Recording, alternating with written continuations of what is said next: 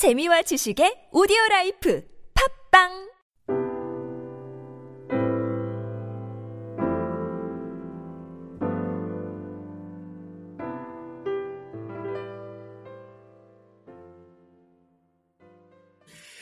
하나님은 에스겔 선지자에게 이스라엘 고관들을 위한 애가를 지어 부르라고 합니다.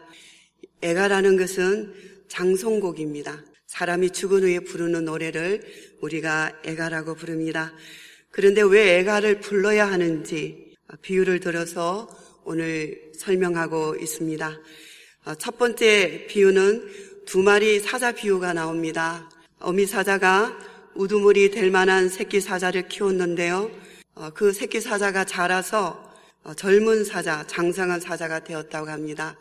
그런데 무로 뜯기를 배워서 사람을 삼키다가 애굽 땅으로 끌려갔다고 기록합니다. 자, 이것은 백성을 압제하다가 애굽에 사로잡혀간 요아스 왕을 비유로 상징하고 있습니다. 어미 사자가 새끼 하나를 또 골라 키웁니다. 희망을 가진 거지요. 젊은 사자가 되자 역시 사람을 삼키고 궁궐을 헐고 성읍을 부수어서 땅을 황폐하게 만들다가 바벨론으로 이번에 끌려갑니다. 여호야긴 왕이 다른 나라를 의지하여서 백성들을 학대하다가 바벨론으로 끌려간 것을 오늘 에스겔 선지자가 비유로 말씀하고 있는 것입니다. 마지막으로 나오는 다른 비유는 포도나무 비유를 말합니다. 다윗 왕조는 정말 물가에 심긴 포도나무처럼 하나님의 은혜로 아주 풍성하고 그 세력이 번성했습니다. 그런데 그 이후로 계속되는 그 왕조 속에서 회개하고 하나님께로 돌아오지 않으니까 하나님이 분노 중에 땅에 뽑아버립니다. 던져버리십니다. 열매는 뜨거운 동풍에 말라버리고 가지는 불타버립니다. 이제 그 포도나무가 그 심겼던 물가에서 강야로 옮겨집니다. 그런데 이번에는 가지에서 불이 나와서 열매를 태워버립니다. 이것은 유다의 마지막 왕인 시드기야 왕을 상징합니다. 백성을 바르게 인도할 인도자가, 지도자가 나타날 소망이 보이지 않으니까 애가를 지어서 부르라고 합니다. 이 애가는 부르면 부를수록 비탄에 빠지는 노래가 된 것입니다. 여호야긴과 시드기야 왕은 살아 있었습니다. 그런데 장송곡은 미리 불려졌고요. 어, 결국은 끝내 비참한 죽음을 맞이합니다. 백성들은 더 이상 아무런 소망을 갖지 못하고 있습니다. 그런데 여러분, 어, 이 에스겔 시대의 왕들과는 다른 탄생 전부터 죽음 이후에까지 계속 어, 애가가 들려진 분이 있습니다. 비탄의 애가가 아니고요. 오히려 사의 찬미, 죽음의 찬미가 영원히 지금 이 시대까지 감사와 기쁨으로 불려지고 있는 분이 계신 것입니다. 그분은 바로 우리 주 예수 그리스도이신 것입니다. 우리 이사야서 오십삼 장 말씀을 같이 읽어보도록 하겠습니다. 그는 멸시를 받아 사람들에게 버림받았으며 강군을 많이 겪었으며 질고를 아는 자라. 마치 사람들이 그에게서 얼굴을 가리는 것 같이 멸시를 당하였고 우리도 그를 기히 여기지 아니하였도다. 그는 실로 우리의 질고를 지고 우리의 슬픔을 당하였거늘 우리는 생각하기를 그는 징벌을 받아 하나님께 맞으며 고난을 당한다 하였노라. 그가 질림은 우리의 허물 때문이요 그가 상함은 우리의 죄악 때문이라. 그가 징계를 받음으로 우리는 평안을 누리고 그가 채찍에 맞음으로 우리는 나음을 받았도다. 할렐루야. 예수님의 그 찔림과 상함과 징계와 이 채찍에 맞으시고 죽음에 던져지셨지만 그것은 오히려 구속함이 되었습니다. 우리를 대신하신 구속이 되어서 우리를 살리시고 양육하시고 풍성한 열매를 맺게 하시는 놀라운 은혜가 계속되어지고 있습니다. 그래서 우리는 이 죽음 앞에 이 영원한 찬미의 애가를 지금도 올려드리고 있는 것입니다. 유다와 이스라엘 왕은 백성을 압제하고 학대하여서 자신도 백성도 황폐해졌지만 만왕의 왕이신 예수님은 우리를 대신해서 받으신 그 고통과 수치로 만백성을 살리는 복음이 된 것입니다. 젊은 사자는 어미의 뜻을 거스렸습니다. 그러나 우리 주 예수 그리스도께서는 하늘 아버지의 뜻을 온전히 다 이루셨습니다. 이것을 이루시고자 겟세마네 동산에서 땀이 핏방울이 되듯이 기도하시면서 그 다음날 묵묵히 십자가로 올라가셨던 것입니다. 예수님은 십자가에서 죽으셨지만 그분을 향한 애가, 영원히 불려지는 그 애가는 거룩한 애가인 것입니다. 저희는 특별히 매해 성금요일 밤에면 십자가에 달리신 예수님을 기억하면서 멈추지 않는 찬미의 애가를 불러드리고 있습니다. 그렇지만 그날뿐이겠습니까? 이 시간에도 매 순간 매 시마다 예수님께서 십자가에서 우리를 위해서 대신 죽으신 그 죽음을 우리가 애도하고 불러드릴 때마다 오히려 우리 안에서는 웬일입니까? 생명의 부활에 성령의 역사가 우리 속에서 계속 솟아올라나서 우리는 죽고 예수 그리스도 안에서 다시 살아 하나님의 풍성한 열매를 맺어가는 것을 우리가 경험하고 있지 않습니까? 마태복음 이십오 장 말씀에는 이런 기록이 있습니다. 인자가 자기 영광으로 모든 천사와 이 땅에 함께 올 때에 영광의 보좌에 앉으십니다. 그리고 모든 민족을 그 앞에 불러 모으십니다. 양과 염소를 구분합니다. 각 사람에 대해서 말씀하시는 것입니다. 양은 오른편에, 염소는 왼편에 둡니다. 그리고 오른편에 있는 자들에게 말씀합니다. 내 아버지께 복을 받은 자여, 나와서 창세로부터 너희를 위하여 예비된 나라를 상속받아라. 이렇게 축복하십니다. 왜 그들이 복을 받고 예비된 상속을 받아야 하는지 그 이유를 마태복음 이십오 장 삼십칠 절 이하에서는 우리에게 설명해 주고 있습니다. 여러분, 우리 한번 마음으로 천천히 음미하시면서 이 말씀을 같이 읽어가도록 하겠습니다. 이에 의인들이 대답하여 이르되, 주여, 우리가 어느 때 주께서 줄이신 것을 보고 음식을 대접하였으며 목마른 것을 보고 마시게 하였나이까? 어느 때 나그네 되신 것을 보고 영접하였으며 헐벗은 것을 보고 옷 입혔나이까?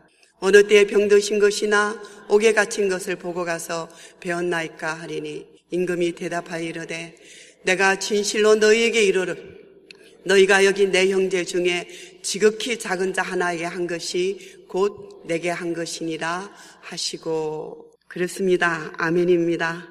오늘 우리가 에스겔서 십구 장 말씀을 읽었지만은요, 그 토요일날하고 주일날 계속되었던 에스겔서 십팔 장 말씀에는 이 말씀이 나오게 되었던 그 이야기를 계속 에스겔 선지자가 하고 있습니다.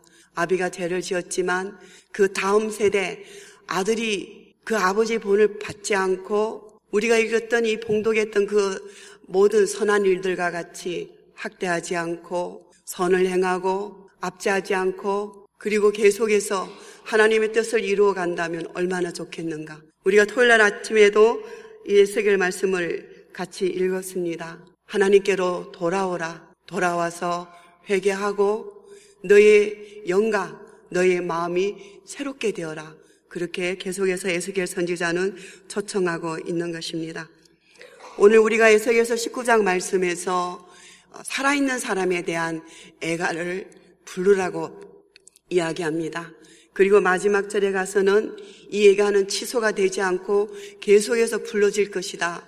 그렇게 이야기하고 있습니다. 그러나 이 애가는 자신도 죽고 백성도 고난에 빠져갔지만 우리 주 예수 그리스도의 애가를 여러분과 저는 꼭 기억하십시다. 어려울 때마다, 힘들 때마다 주님께서 이보다도 더 큰 고난과 고통 속에서 나를 위하여서 십자가에서 대신 죽으셨음을 찬송하며 올려드릴 때마다 우리 안에 찾아오시는 주님의 그 새 생명을 발견할 수가 있을 것입니다.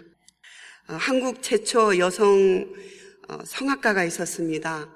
현대 여성 성악가인데요, 그분의 이름이 윤삼덕이라는 분입니다. 소프라노 윤삼덕이라는 분이에요. 그런데 그분의 연인이었던 작가 김우진 씨가 있었는데요, 이분들이 일본에서 활동을 하다가, 내 자료에 보면 이 두 사람이 어, 그 간부 연락선, 그 단어가 우리 굉장히 추억이 있는 단어잖아요. 간부 연락선을 타고 어, 이렇게 일본에서 한국으로 건너오다가 그 대마도 인근에 이르러서 두 사람이 투신 자살을 했다고 합니다. 그런데 참 세상 사람들은 어리석게도 그런 관계에 있는 사람들이 어, 이 사람들의 그 뒤를 본받아서 어, 함께 투신 자살하는 그런 한때의 그 트렌드라 그럴까요? 그런 일들이 있었다고 합니다. 자, 이분이 불렀던 그 노래가 사의 찬미라는 노래입니다. 죽음의 찬미이지요. 우리는 절대로 이런 찬미를 불러서는 아니 될 것입니다. 우리 예수님께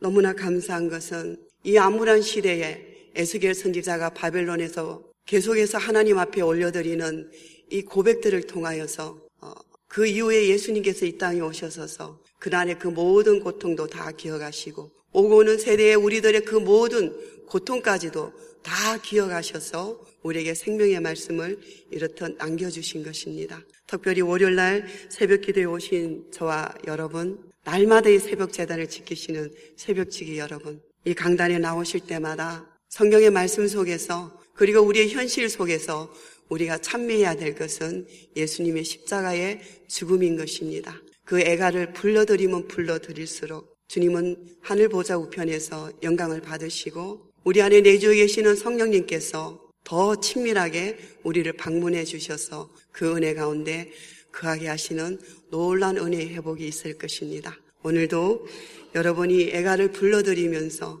혹이라도 여러분이 받는 고난과 고통이 있으시다면 오히려 그것이 주의 은혜 안에서 반전되는 은혜가 있을 것입니다.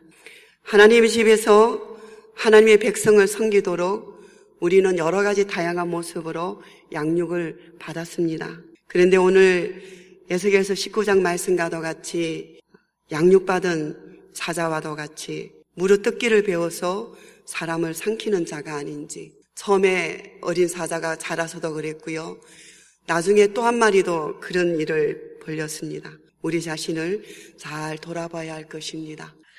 그렇지만 정말 섬기느냐고 회복시키느냐고 살리기 위해서 찢기고 상하셨다면 예수님의 그 십자가 영원한 애가를 기억하십시오. 그리고 우리가 함께 읽었던 오른편의 양을 향한 하나님의 마지막 때에 그 예비하신 유업의 복을 여러분 끝까지 기억하시면서 오늘도 자로나 우로나 치우치지 아니하시고 예수님이 남겨주신 그 거룩한 애가 속에서 여러분의 정체성을 다시 한번 굳건히 붙들면서 이 땅에서 하나님의 백성으로 승리하시기를 주의 이름으로 축원합니다.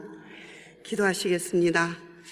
하나님, 사도 바울은 날마다 나는 죽는다고 고백하였습니다. 하나님, 이 고백과도 같이 오늘도 우리가 말씀 안에서 죽습니다. 죽기 원합니다. 도와주십시오. 그래서 우리 안에 살아계신 예수 그리스도의 생명이 다시 한번 회복되어지고 다시 한번 놀라운 거룩한 영향력으로 확산되어서 이 땅에 고통받고 있는 수많은 영혼들을 섬기고 살리는 믿음의 사람들이 되어갈 수 있도록 우리를 인도하여 주십시오. 주님, 감사합니다.